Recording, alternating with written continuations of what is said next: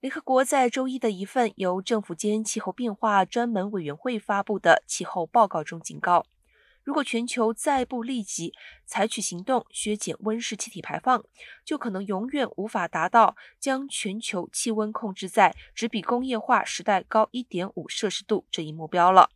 一点五摄氏度这一目标是二零一五年巴黎气候峰会时提出的。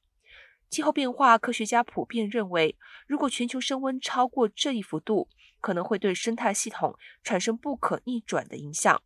另外，报告称，实现1.5度的目标需要在全球温室气体排放最迟在2025年之前达到峰值。另外，全球的甲烷排放需要在现在的基础上削减大约三分之一。